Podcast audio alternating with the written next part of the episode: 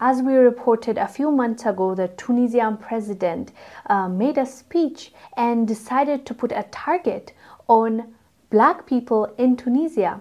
He decided to tell his people and the world that there's an agenda, a hidden agenda to change the demography of Tunisia, to change it into predominantly black. That's why Africans are migrating from sub-Saharan region, other regions towards Tunisia. And as you know, Tunisia is an African country. It's located in the northern part of Africa.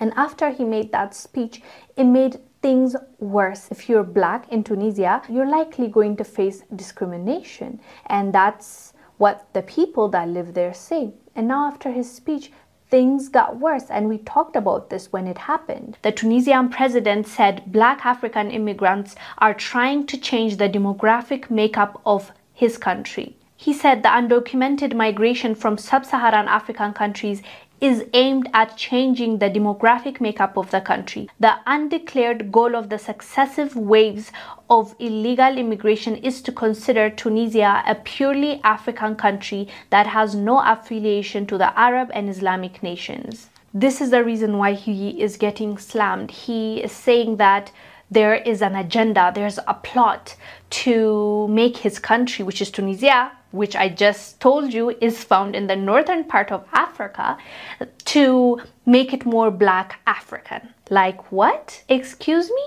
What does that even mean? What plot is that to make Tunisia a black African country? And now more black Tunisians are speaking out and they're saying that the treatment has gotten way worse and it's becoming blatant. A black Tunisian activist, Khawla Ksiksi, spoke to BBC and she said that sometimes I speak in Arabic and they will answer in French because they don't want me to be part of Tunisia. She said, if somebody's talking to you in Arabic and you're responding in French, you're trying to tell them that you are an outsider because in Tunisia they speak in Arabic. So her, she is Tunisian, so she speaks in Arabic just because she's black. They want to let her know that she is an outsider. Even though she's Tunisian, they talk to her in French and she gave other examples. She also said quote they treat us not as tunisians and treat themselves as not africans. End quote. That's what she said.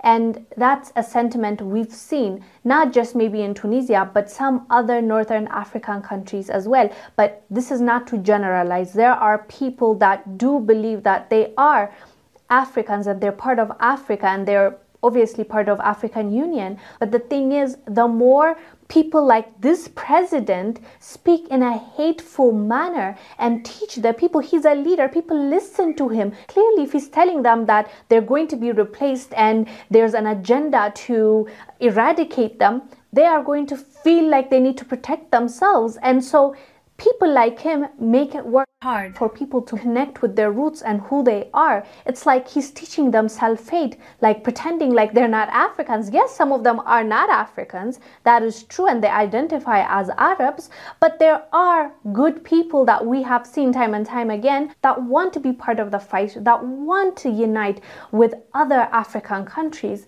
So it's just sad to witness this, and especially people like her that grew up and were raised there and all she knows is that country and that country doesn't love her back. It's not really easy to accept and internalize. But she says she still loves being tunisian she just wants to see change in her country.